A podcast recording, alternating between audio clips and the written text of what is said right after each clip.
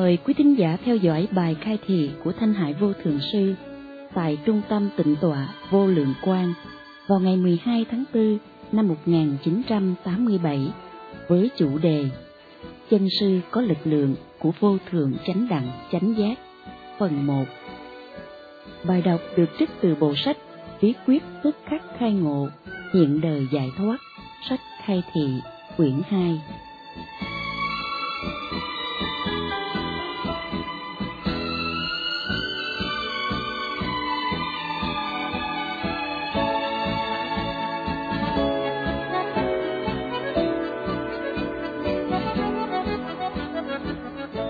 Tôi thường nói, Phật A-di-đà chưa phải là cứu cánh, Ngài chỉ là đại diện cho một đẳng cấp hay phẩm chất của Phật. Ngài Quán Thế Âm Bồ Tát cũng như thế. Khi tâm từ bi của chúng ta được tu luyện đến viên mãn, chúng ta sẽ chứng được đẳng cấp của Quán Thế Âm Bồ Tát. Đẳng cấp của Quán Thế Âm Bồ Tát là gì? Là đẳng cấp mà lòng từ bi đã được phát triển đến viên mãn, có thể nghe tiếng cầu nguyện đau khổ của tất cả chúng sanh. Phật A Di Đà và Quán thêm Bồ Tát cũng như nhau. Các ngài chỉ là một phần của vô thượng chánh đẳng chánh giác. Phật A Di Đà đại diện cho cực sáng, cực tinh, cực mỹ, cho nên chúng ta tán thán tên của ngài là Amitabha, là vô lượng quang. Nếu như vô thượng chánh đẳng chánh giác là một địa vị toàn mỹ, thì trong đó Phật A Di Đà chỉ chuyên phóng hào quang dẫn chúng sanh đến chỗ của ngài để tiếp tục tu hành. Quán Thế Âm Bồ Tát thì chuyên nghe tiếng khẩn cầu đau khổ của chúng sanh. Nếu chúng sanh đau khổ cầu Ngài, là Ngài đến, chúng ta chưa chắc thấy được, nhưng Ngài dùng lực lượng chiếu đến, tận lực giúp đỡ chúng ta. Đôi khi những việc Ngài giúp không hoàn toàn y theo những gì chúng ta cầu, nhưng Ngài vẫn dùng tận lực để giúp đỡ, nên rất nhiều người thích cầu Ngài. Tuy rằng Ngài có lực lượng, nhưng những gì chúng ta cầu được chỉ là một phần của vô thượng chánh đẳng chánh giác. Khi chúng ta quá đau khổ, nên mới cầu nguyện Ngài Quán Thế Âm Bồ Tát, là vì Ngài chuyên cứu khổ cứu nạn. Nếu ta cầu thấy được Phật, thấy được chỗ sáng lạng của chúng ta, để cho chúng ta tự biết mình là ai, thì phải cầu Phật A-di-đà. Ngài sẽ phóng hào quang cho chúng ta cởi mở, minh bạch, nhận thức được Phật A-di-đà là chính ở trong ta. Còn Phật Dược Sư thì phóng hào quang giúp cho thân thể của chúng ta được khỏe mạnh, trường thọ, tự tại, vân vân. Ngài cũng là một phần của vô thượng chánh đẳng chánh giác. Ngoài ra, còn những vị Phật khác, thí dụ như Ngài Văn Thù Sư Lợi Bồ Tát, đại diện cho trí huệ. Nếu chúng ta muốn mở trí huệ, biết kinh điển hay muốn hiểu rõ việc gì, Ngài sẽ trợ giúp cho chúng ta mau hiểu biết. Đại Thế Chí Bồ Tát thì đại diện cho lực lượng lớn. Khi chúng ta cảm thấy yếu đuối, không có lực lượng, không có cách để khắc phục nghiệp chướng hay trở ngại, lúc đó chúng ta cầu Ngài Đại Thế Chí Bồ Tát sẽ được Ngài ban cho lực lượng. Các ngài kể trên đều là một phần của tránh đàng tránh giác mà thôi.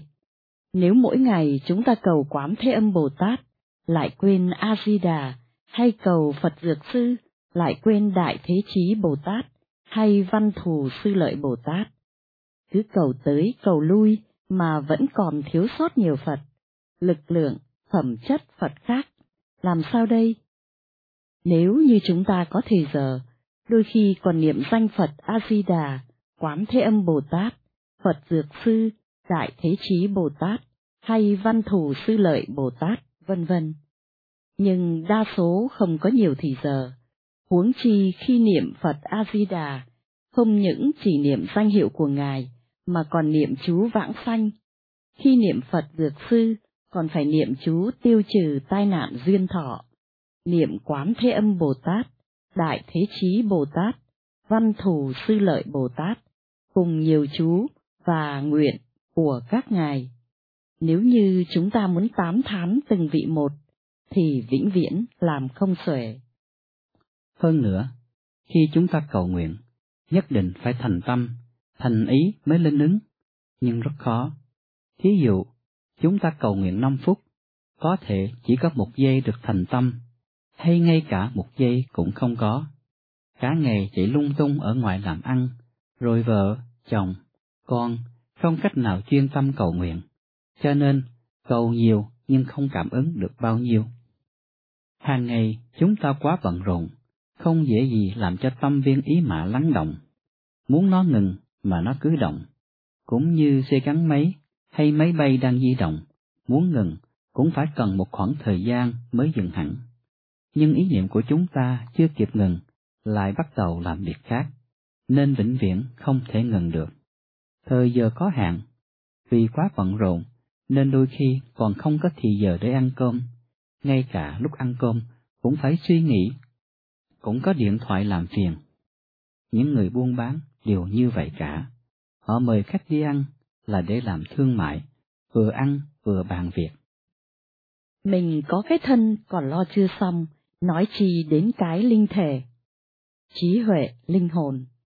Thân thể có cảm giác, thấy và sờ mó được, mà có những lúc nó đau bệnh, chúng ta còn chưa chăm sóc nó đàng hoàng, thì làm sao chăm sóc cái linh thể hoặc trí huệ đây? Cho nên đời đời kiếp kiếp tìm không ra được Phật tánh, nhìn không ra chỗ tối cao sáng lạn, có lực lượng tột cùng của chúng ta. Đời đời kiếp kiếp bị luân hồi, bị thế giới này và các thứ vật chất ràng buộc. Cầu Phật Bồ Tát cũng không có hiệu nghiệm, vì chúng ta không có chuyên tâm cầu nguyện. Ngoại trừ tình trạng khẩn cấp, may ra cầu còn có một chút cảm ứng. Tại sao như thế? Bởi vì những lúc chín mất một còn, không còn đường để chọn lựa, nên đành bỏ quên mọi việc trên thế gian mà chỉ cần cứu mạng, cầu nguyện với lòng thành nên có một chút cảm ứng. Thông thường, khi chúng ta cầu nguyện, điều chú trọng ngoại biểu mà quên hẳn nội tâm, nhìn bức tượng Phật mà cầu giúp đỡ nên không thấy hiệu quả. Thật ra, phần đông cảm ứng đến dưới trạng thái không có tượng Phật. Thí dụ như, lúc bệnh nằm trên giường, mắt nhắm lại cầu quán Thế Âm Bồ Tát lại có cảm ứng. Không nhất định phải đến chùa, nhìn tượng mới được cảm ứng, vì cảm ứng không phải đến từ tượng Phật gỗ, làm sao giá trị cho chúng ta? Vốn chỉ là một miếng gỗ được dẻo khắc thành tượng, nó không nhận không giúp ích, mà còn cản trở không để cho chúng ta phản văn văn tự tánh, làm cho ta bỏ tâm bên ngoài, trên tường gỗ, hướng ngoài tìm cầu. Mọi cảm ứng đều đến từ nội tâm, Phật ở trong ta, cũng như Thượng Đế ở trong ta. Giêsu Kitô nói, Thiên quốc ở trong các ngươi. Phật Thích Ca Mâu Ni nói, Phật tại tâm. Vậy mà chúng ta không chịu cầu bên trong, lại đi cầu tượng Phật ở bên ngoài, như thế làm sao được? Cho nên, đến chùa cầu Phật không có linh ứng nhiều, bởi vì chúng ta bỏ tâm bên ngoài, không phản văn văn tự tánh.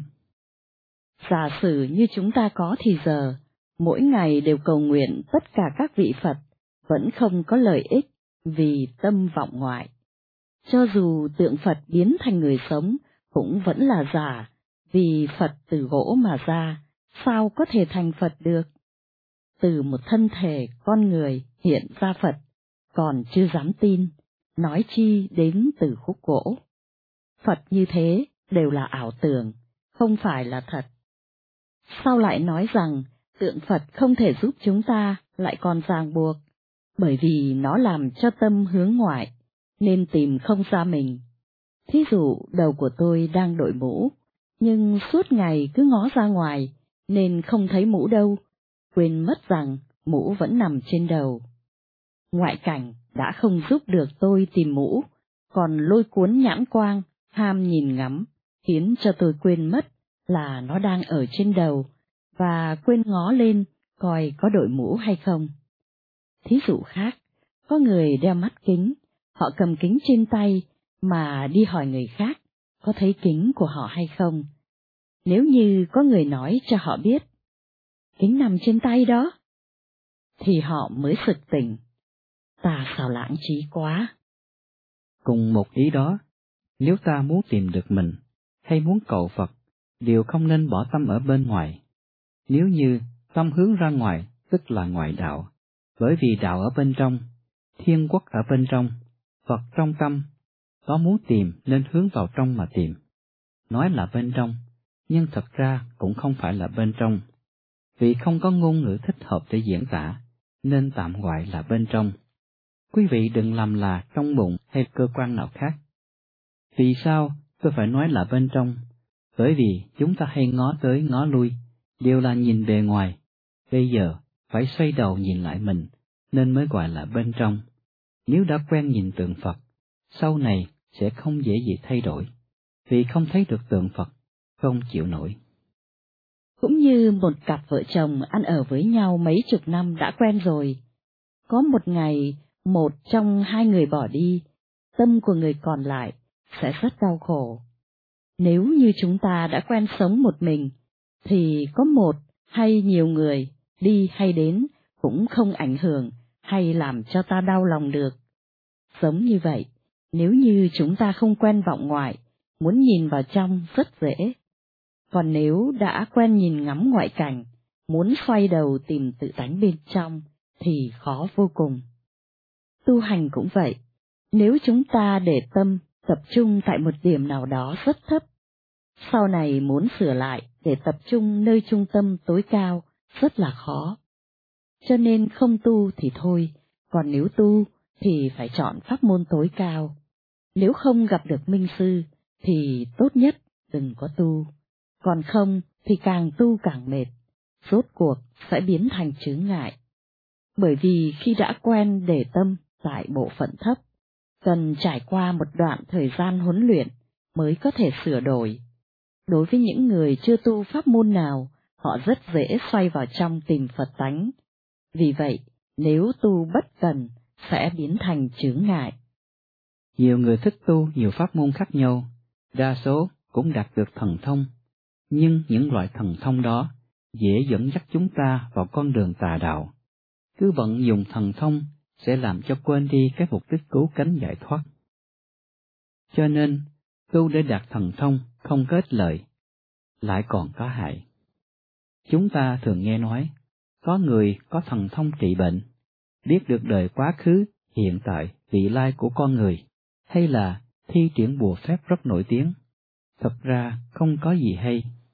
Tôi chỉ cảm thấy loại người đó rất tội nghiệp, không những không được giải thoát, còn tạo rất nhiều chướng ngại, trải qua thời gian rất lâu vẫn chưa giải thoát được, vì bị thần thông trong tam giới giữ lại, không bỏ được, nên không thể giải thoát. Vì nếu mê thần thông, thì rất khó tu hành pháp môn cứu cánh, như trẻ em mê đồ chơi quá, bỏ học hành, không tiến cao được. Khi trẻ con thấy kẹo muốn ăn, ăn quá nhiều rồi không ăn được cơm, không những bị đau răng mà thân thể lại không đủ dinh dưỡng. Cũng như đứa bé thích ngậm nắm vú, khi không có, nó sẽ mút tay, càng ngày ngón tay càng teo lại, xấu xí và yếu đi. Cha mẹ của nó phải huấn luyện rất lâu mới có thể bỏ đi cái tật đó. Nó vốn không cần phải bị sự huấn luyện này, vì ngón tay dùng để viết và làm việc, không phải để mút, nhưng đã lỡ thành thói quen mà quên đi công việc chính của nó, nên phải cải cách lại. Thêm một thí dụ nữa, đứa bé nghe tiếng dao bán cà rem, tâm bị lôi cuốn nên chạy ra xem cho dù không mua. Mẹ nó đã dọn cơm nhưng đứa bé không muốn ăn, ăn vụng và ăn quà vặt, đối với nó có sức hấp dẫn hơn là bữa cơm chính. Trường hợp của thần thông giống như ăn vụng hoặc ăn vặt vậy. Các thứ thần thông đó không có nằm trong vô thượng chánh đẳng chánh giác. Các vị đại sư tuy có thần thông tối cao, nhưng khi họ dùng, không ai có thể thấy được, không phải để cho người ta biết được, ta có thần thông. Cốt yếu chỉ để cứu chúng sanh, giúp họ thoát ly sanh tử, mới dùng đến thần thông, chứ không dùng để cứu bệnh, nên khác hẳn với loại thần thông bình thường. Nếu muốn dùng thần thông, trước hết hãy đạt được đẳng cấp của Phật Bồ Tát, rồi mới dùng. Còn không, thì chỉ toàn là thần thông của ma, đều là ảo tưởng và trò chơi con nít cả. Trí óc của chúng ta có rất nhiều lực lượng, đầu óc mà tôi gọi là mai, không phải là tim, bất cứ tu pháp môn nào, thể từ mắt trí huệ trở xuống, đều nằm trong phạm vi của Mai. Có nghĩa là trí óc này là tu tà đạo, không phải Phật đạo. Thật ra, gọi là tà đạo cũng không đúng. Chỉ vì trong vũ trụ nó thuộc về đẳng cấp rất thấp. Thứ thần thông nhỏ đó mới nhìn thì tưởng là đại thần thông, nhưng thật sự thì hoàn toàn khác hẳn. Trẻ con có ngũ quan và hình dạng như người lớn, nhưng nó không thể làm việc của người lớn. Sức của trẻ con có hạn, nó không biết lái xe, chỉ lái thứ xe đồ chơi mà cảm thấy tự mãn, cũng biết đọc sách, nhưng chỉ đọc sách dành riêng cho trẻ em, cũng biết viết, nhưng chỉ viết được một số chữ thôi, cho nên chúng khác với người lớn. Thần thông của trí óc nằm trong tam giới, còn vô thượng tránh đảng tránh giác ngoài tam giới. Loại thần thông nhỏ chỉ buộc chúng ta trong tam giới, còn thần thông của các vị đại sư là thần thông của A-di-đà, Quán Thế Âm Bồ Tát, tối cao, người thường không thấy được, sờ được, đoán được. Khi các vị đại sư dùng thần thông, không ai có thể biết được, cho dù có thiên nhãn, người phàm càng không thể biết được. Nếu dùng thần thông mà phàm phu có thể thấy được, thì xác đoán ra đó không phải là thần thông cao. Xe hơi, đồ chơi của trẻ em, tuy có hình dạng như xe thiệt, nhưng năng lực khác xa, vì nó nhỏ quá, không có ích dụng. Các vị đại sư có đủ các thứ thần thông của vô thượng chánh đẳng chánh giác, nhưng họ không phải là vô thượng chánh đẳng chánh giác, vì họ có lực lượng vô thượng chánh đẳng chánh giác, chứ không trở thành vô thượng chánh đẳng chánh giác. Chúng ta có thể nói rằng họ là vô thường chánh đẳng chánh giác, và ngược lại có thể nói là không phải. Bởi vì hễ còn sắc thân này là không phải vô thường chánh đẳng chánh giác. Nhưng trong thân lại chứa đầy lực lượng của Phật A Di Đà, Quán Thế Âm Bồ Tát, Phật Diệt Sư, Đại Thế Chí Bồ Tát, Văn Thù Sư Lợi Bồ Tát, vân vân, đều là của họ hết. Cho nên có thể nói là vô thường chánh đẳng chánh giác làm việc qua sắc thân của họ. Thông thường chúng ta hay cầu từng vị một, như cầu Phật A Di Đà, nhưng bởi vì không thấy được ngài, trí óc của chúng ta không thể nhận thức được nên không thấy cảm ứng. Chúng ta cũng không thấy được Quán Thế Âm Bồ Tát, Phật Dược Sư và các vị thánh nhân khác, nên có cầu cách mấy cũng không có cảm ứng nhiều. Nhưng nếu như có người đại diện các ngài đến thế giới ta bà này, chúng ta sẽ giao thông được với các ngài. Loài người cũng vậy, nếu quen, khi nào muốn, ta chỉ nhắm mắt là có thể hình tưởng đến người đó ngay. Còn đối với người lạ, làm sao có thể tưởng tượng được, và không thể chuyên tâm được. Mà không chuyên tâm, thì không có cảm ứng. Cho nên cần phải có một người đại biểu Phật Bồ Tát đến đây. Khi ta muốn cầu Phật Dược Sư, liền nhớ đến người này, và tự nhiên thu hút được lực lượng của Phật Dược Sư vào thân thể, khỏi bệnh. Cho nên, nếu cần chữa bệnh, cầu vị minh sư tại thế, đại biểu cho Phật Dược Sư mới có hiệu quả. Bởi vì trong thân của người đó chứa đủ các lực lượng. Khi ta gặp khó khăn, chỉ cần cầu người đó sẽ được ban cho lực lượng của Quán Thế Âm Bồ Tát, hoặc thu hút được lực lượng của Quán Thế Âm Bồ Tát từ người đó.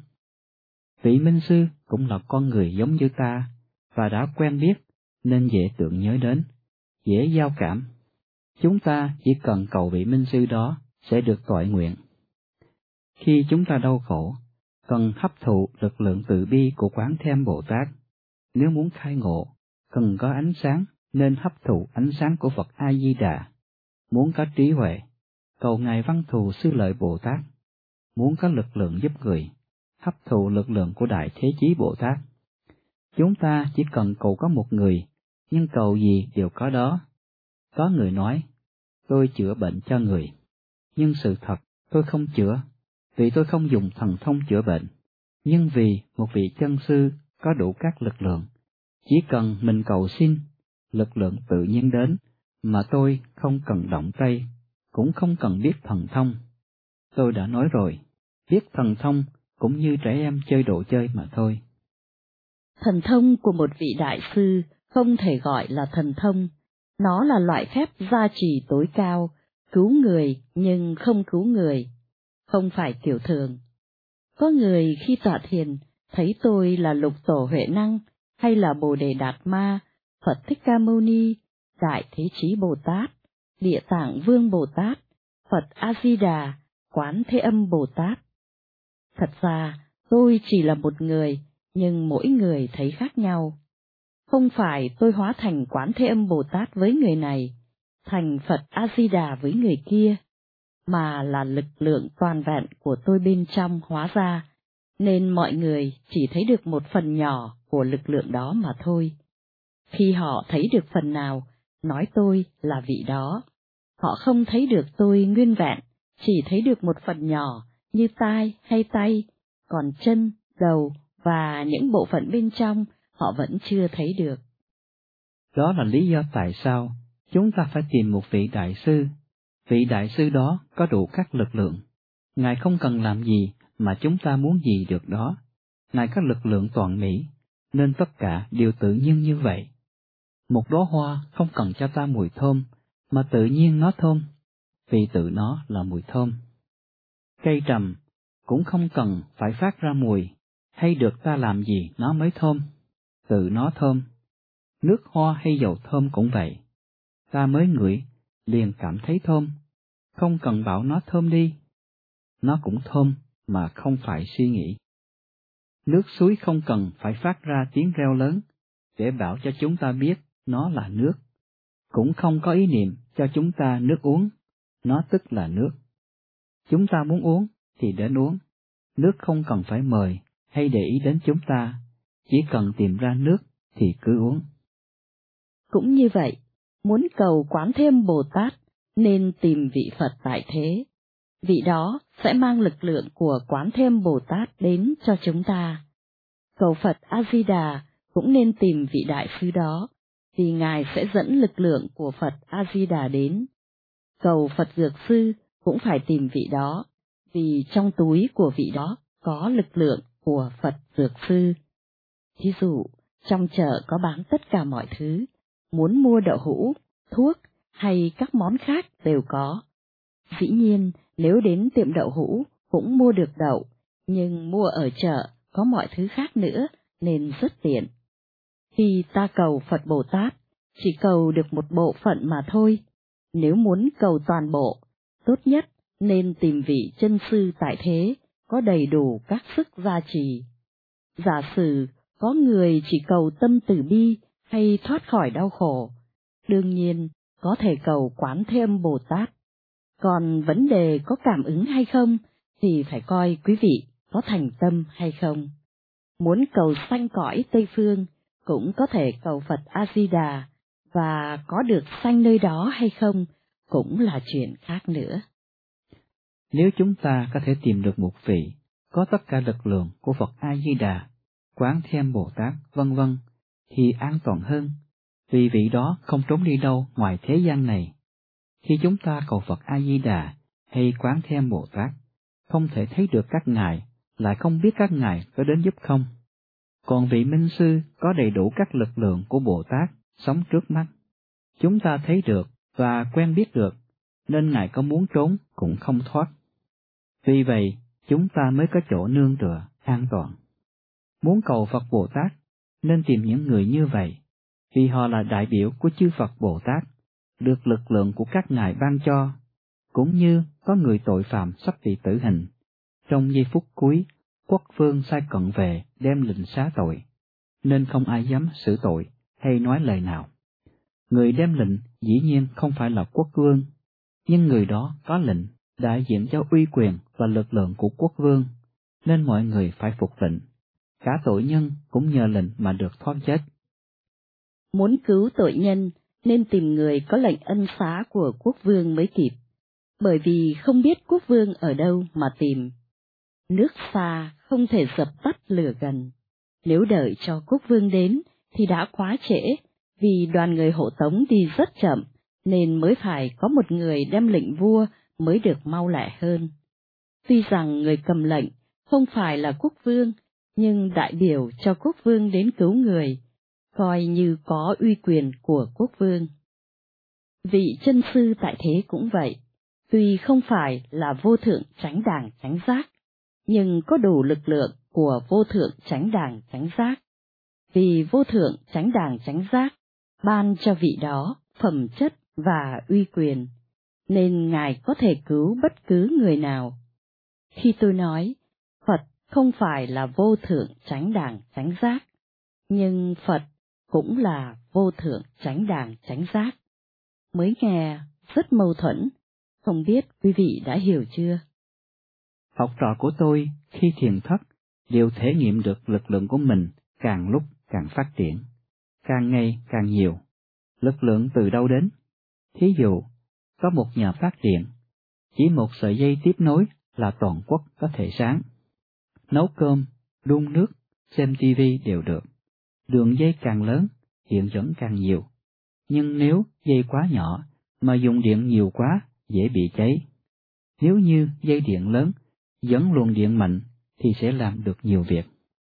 Thí dụ, nguồn điện có thể cung cấp cho toàn quốc, thì điện lực của dây điện có thể cung cấp cho xóm làng. Nếu như không biết dùng điện, dù có điện lực cũng không ích lợi gì. Nhà cửa vẫn tối tăm vì không có dây dẫn điện. Mỗi ngày có ngồi cầu, điện lực cũng không thể phát cho chúng ta xài được. Đại đệ tử của một vị chân sư đến nơi nào, nơi đó sẽ có sức gia trì. Vị đại đệ tử mới đến, chỗ đó liền đổi khác. Người đệ tử đã có lực lượng như vậy, nói chi đến sư phụ của họ. Cho nên bất cứ chúng ta học gì, phải biết có kết quả hay không, chứ không phải mù mờ, bắt chước theo người ta niệm Phật, niệm chú, tu mật, tu thiền, chỉ tổn phí thời giờ mà thôi. Đệ tử theo tôi học, không bao lâu cũng có lực lượng gia trì, nên tự họ cảm thấy pháp môn này hữu dụng, cảm ứng được là pháp chân chính. Nếu không, làm sao biết được công đức và sức gia trì của pháp môn này? Thí dụ, chúng ta làm việc cả mấy tháng mà chưa được trả lương, thì làm sao chúng ta biết được là người chủ có tiền hay không? Nói là có tiền mà không phát lương, người ta gần chết đói và vẫn chưa được trả tiền. Như vậy đâu phải là chủ. Toàn là gạt người. Biết đâu người chủ cũng sắp chết đói. Nếu cả hai bên đều nghèo, mà ta còn xem họ là chủ, thì có phải là khờ dại lắm không? Muốn làm chủ nhân phải có vốn, mỗi tuần hoặc mỗi tháng đều phải phát lương để cho chúng ta sinh sống. Nếu như cứ bảo chúng ta cố gắng làm việc mà không trả tiền, thì còn kính nể và gọi họ là ông chủ để làm gì? Muốn nhận định một người là sư phụ, đáng được tôn kính, thì phải biết lực lượng của người đó và họ cũng có thể cho mình ít nhất ban đầu một chút lực lượng. Như vậy mới có tư cách làm thầy của chúng ta. Vì trí huệ của họ nhiều hơn ta, đẳng cấp cao hơn, lực lượng lớn hơn, nên chúng ta mới tôn người đó làm thầy. Không phải nghe người nào tự xưng là thầy, liền cúi đầu đảnh lễ, quy y theo học. Rồi họ không thể cho mình cái gì hết vẫn luân hồi sanh tử, vô minh, thầy trò đều chịu khổ trong tam giới. Như vậy, tôn họ làm thầy để làm gì? Khi ta gọi một người là sư phụ, nghĩa là tôn xưng vị đó làm thầy, đồng thời cũng là cha, vì vị đó có thể dạy dỗ chúng ta và như cho chúng ta một sanh mạng. Cho nên, một vị thầy phải có thể cho chúng ta sanh mạng không để cho chúng ta đời đời kiếp kiếp luân hồi sanh tử. Như vậy mới là thầy. Còn không làm được thì đừng tự xưng là thầy. Không phải cạo đầu là có thể làm thầy. Để cho người ta tôn kính, cúng dường. Thầy như vậy chỉ là một thứ tên để xưng hô, chứ không có lực lượng thật của một vị chân sư. Tôn xưng thầy là vì vị đó có thể dẫn chúng ta giải thoát chỉ cho chúng ta tìm được sư phụ của mình, hay là chủ nhân, chân thể, diện mục bản lai. Tôn xưng cha là vì vị đó như người cha, sanh trở lại chân thể của chúng ta, để cho chúng ta vĩnh viễn không chết. người cha phàm phu của chúng ta còn tối thiểu có thể cho chúng ta xác thịt, còn người thầy tầm thường không thể cho chúng ta cái gì cả, không cho được xác thịt, càng không thể cho được chân thể. Họ còn chưa tìm được chân thể của họ, làm sao có thể cho người khác? Những người thầy đó không phải là chân sư. Quý vị hiểu rõ chưa?